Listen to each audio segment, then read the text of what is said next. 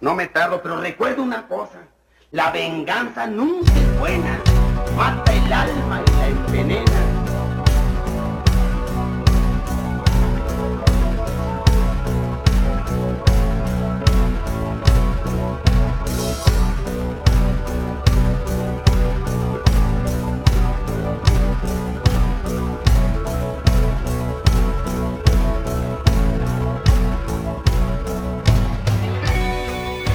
Las puertitas de la Virgo Cueva abrieron una vez más. Bienvenidos a Cuentitos en la Virgo Cueva. En este segmento hablaremos de mini relatos o mini historias que merecen ser contadas. Pequeñas historias para gente con menos tiempo. Mi nombre es Mandy Potter y me acompaña como hoy siempre el gran Cristian Frigo. Yo soy Cristian Frigo y estoy tratando de que un capítulo se grabe sin problemas técnicos.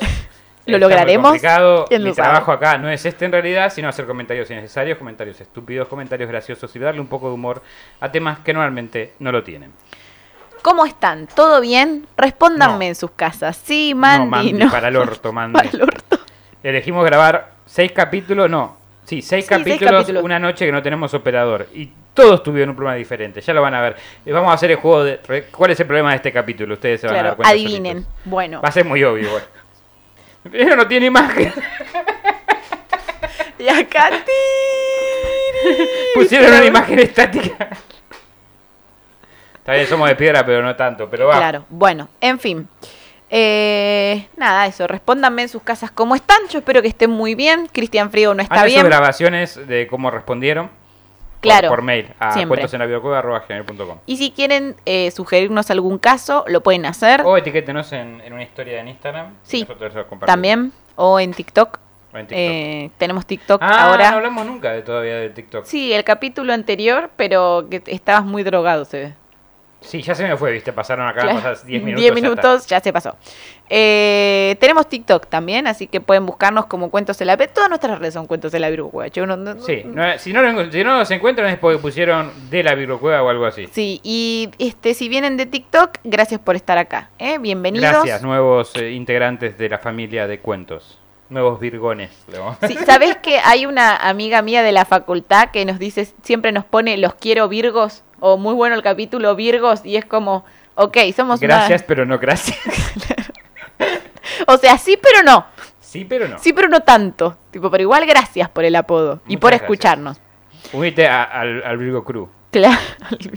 ¿Quieres tu Virgo pase? Dijo nadie nunca. ¡Multipase, Virgo! Claro. Algo así, como el ¿Quieres tu quinto elemento. pase? Sí, dijo nadie nunca. Ahí sería el chiste correcto. Pero bueno, lo tenemos aquí para usted. Tal cual. Aquí sí que no se garcha. aquí sí que no se coge. Hay que coger Bueno. con todos estos muñecos mirándote. No sé, no tengo tantos muñecos en mi casa. No, no, yo te digo. Y no en mi habitación tampoco. Bueno, el caso de hoy es un caso difícil. Hay que ponerle onda. Me Porque- de onda. Hoy, claro. Con esto le ponemos ¡Guau! onda. ¿Viste la onda de ese chico? Ahora soy Daredevil. Estoy ciego. De Virgo a ciego en un minuto. En un segundo, diría yo. Bueno, Pero mis otros sentidos se acaban de Superman. ahora sí así y me pegaba. Su sexto sentido que El único sentido que no puedo aumentar es el sentido del humor. Ese es una mierda siempre. Con anteojos y sin anteojos. Mentira, tenés un montón de sentido del humor. No me rompas el set, te lo pido, por favor. Te rompo todo, ¡eh! Me trajiste otro caso de eso que me hacen poner más Sí. y te rompo todo.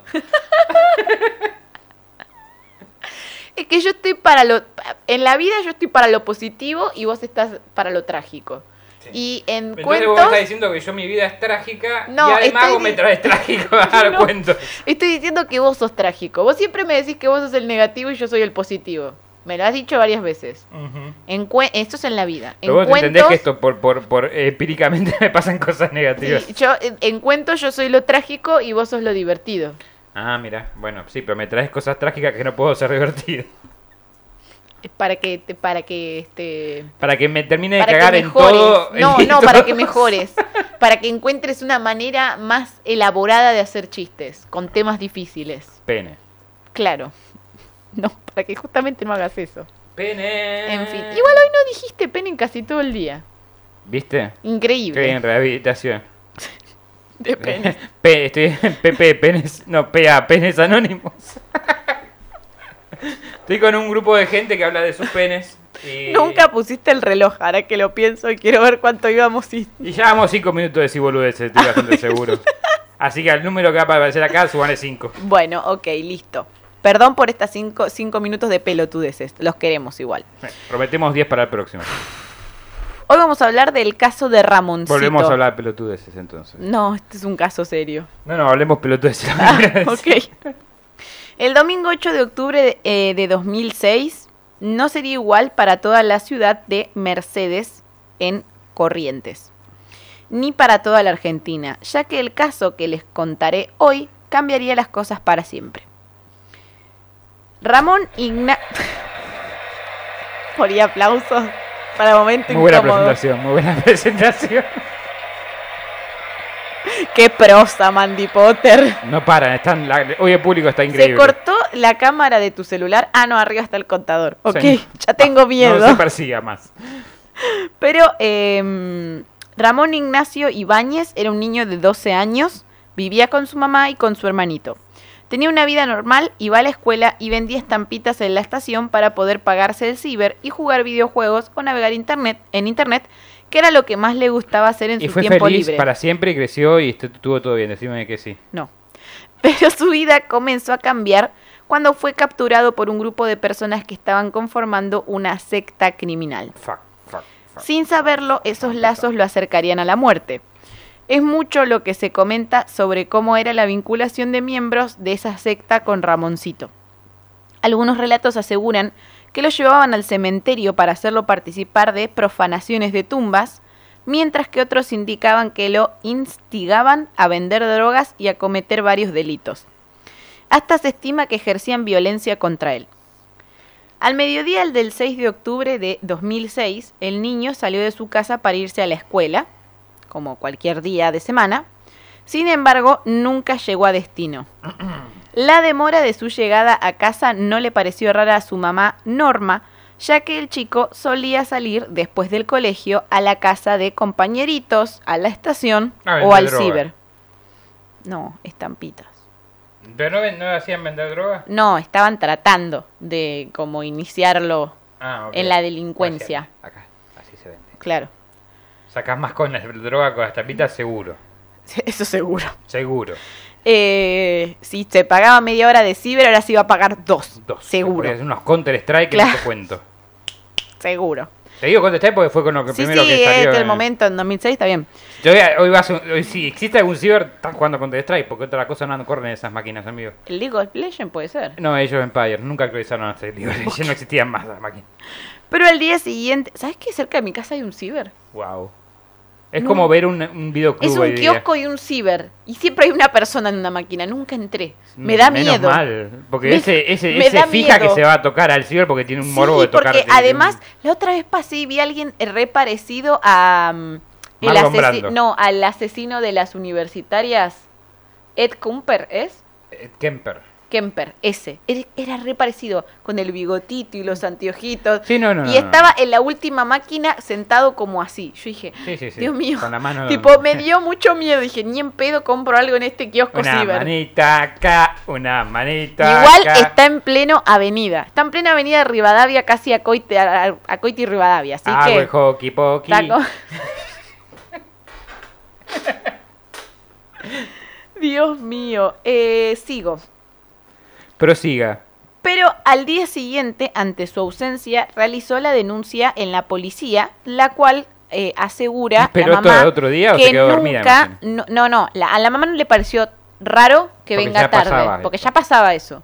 Pero al otro día vio que todavía no se había levantó vuelto. y no, no estaba en la Entonces cama. dijo, bueno, voy a ir a hacer ¿Qué la edad tenía a denuncia. esta altura? Perdón. 12 años. 12 años. Voy a ir a hacer la denuncia.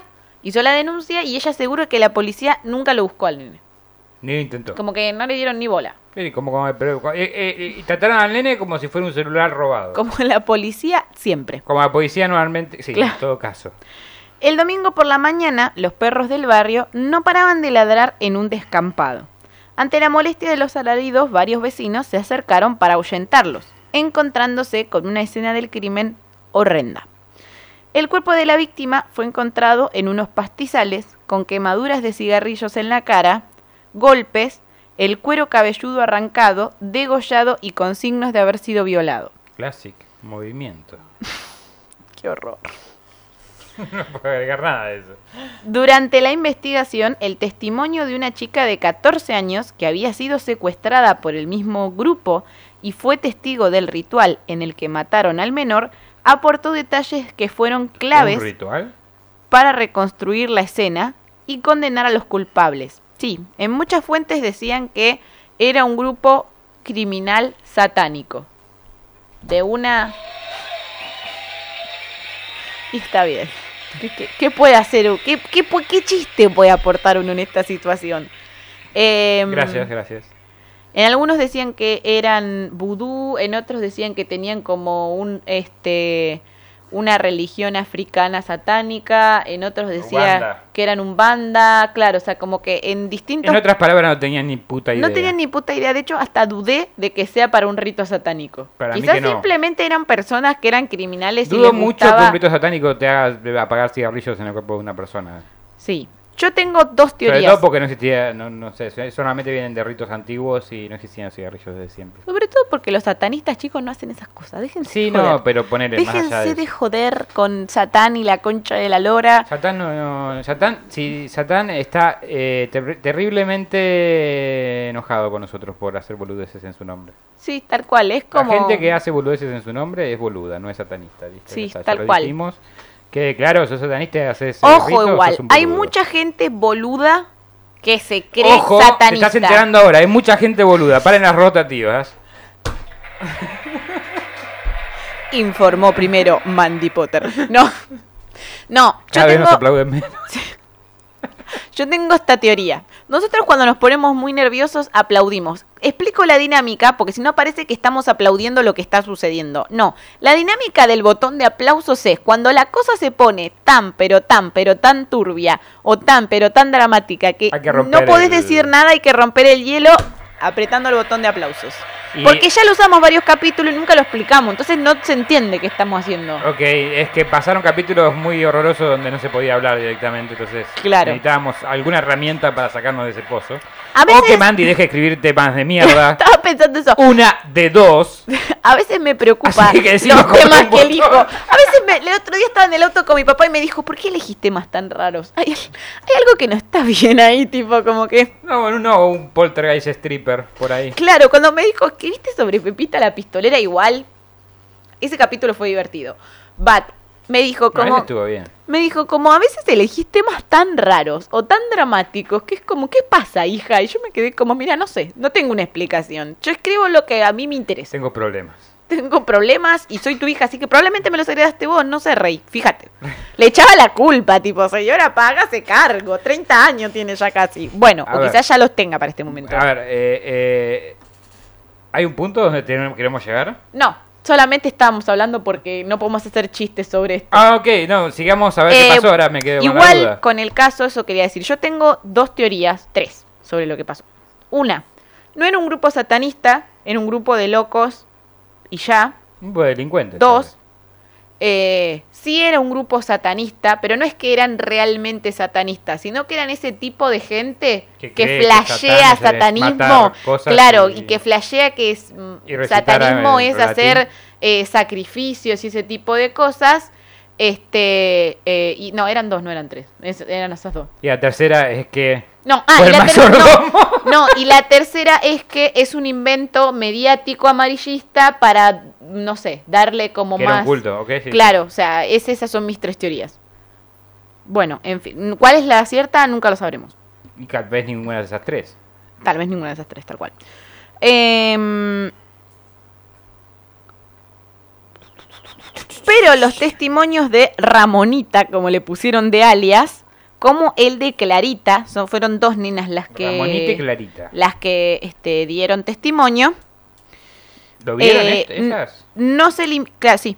Wow. Eh, no se limitaron a hablar del violento episodio. Fueron más allá y contaron una profunda trama criminal que se desarrollaba en diferentes puntos de Mercedes, que incluía narcotráfico y prostitución infantil.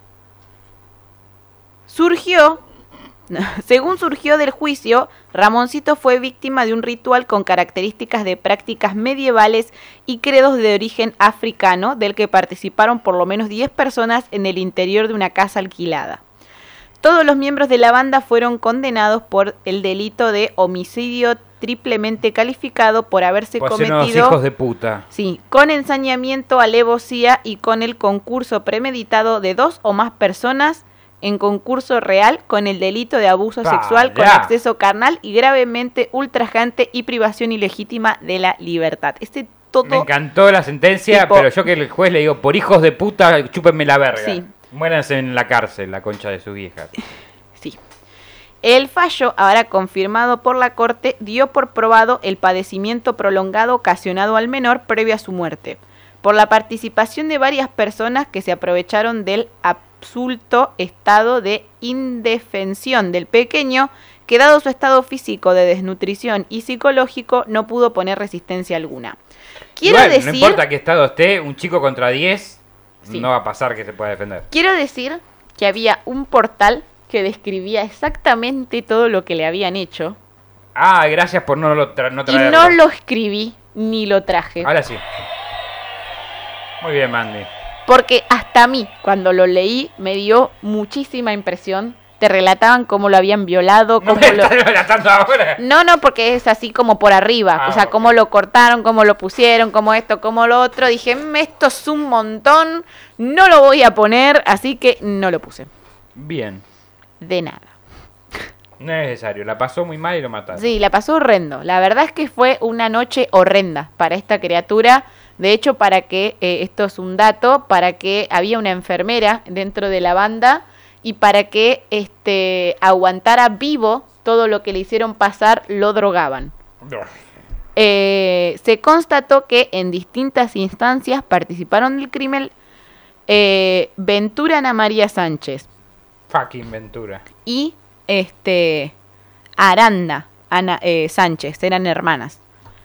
Esteban Iván Escalante, Daniel Alegre, Jorge Carlos Alegre, también eran hermanos. O sea, acá había como... Alegres eran, pero eran los hijos Sí, de puta. Carlos Begiristain, Ese era Beggy. Claudio González. No.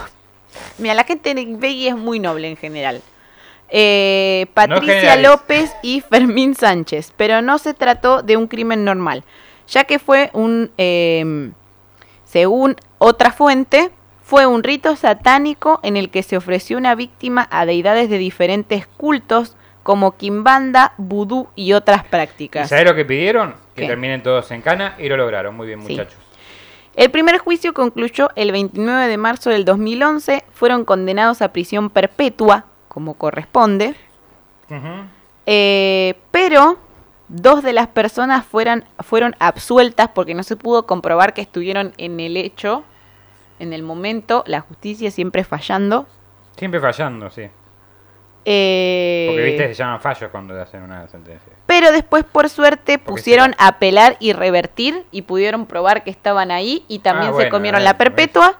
Ahí está, la comieron todos. Daniel Alegre Igual estuvo- aún así no... te- te- Sí, A ver, nunca, nunca va a ser la sentencia eh, justa eh, porque no hay sentencia justa para eso.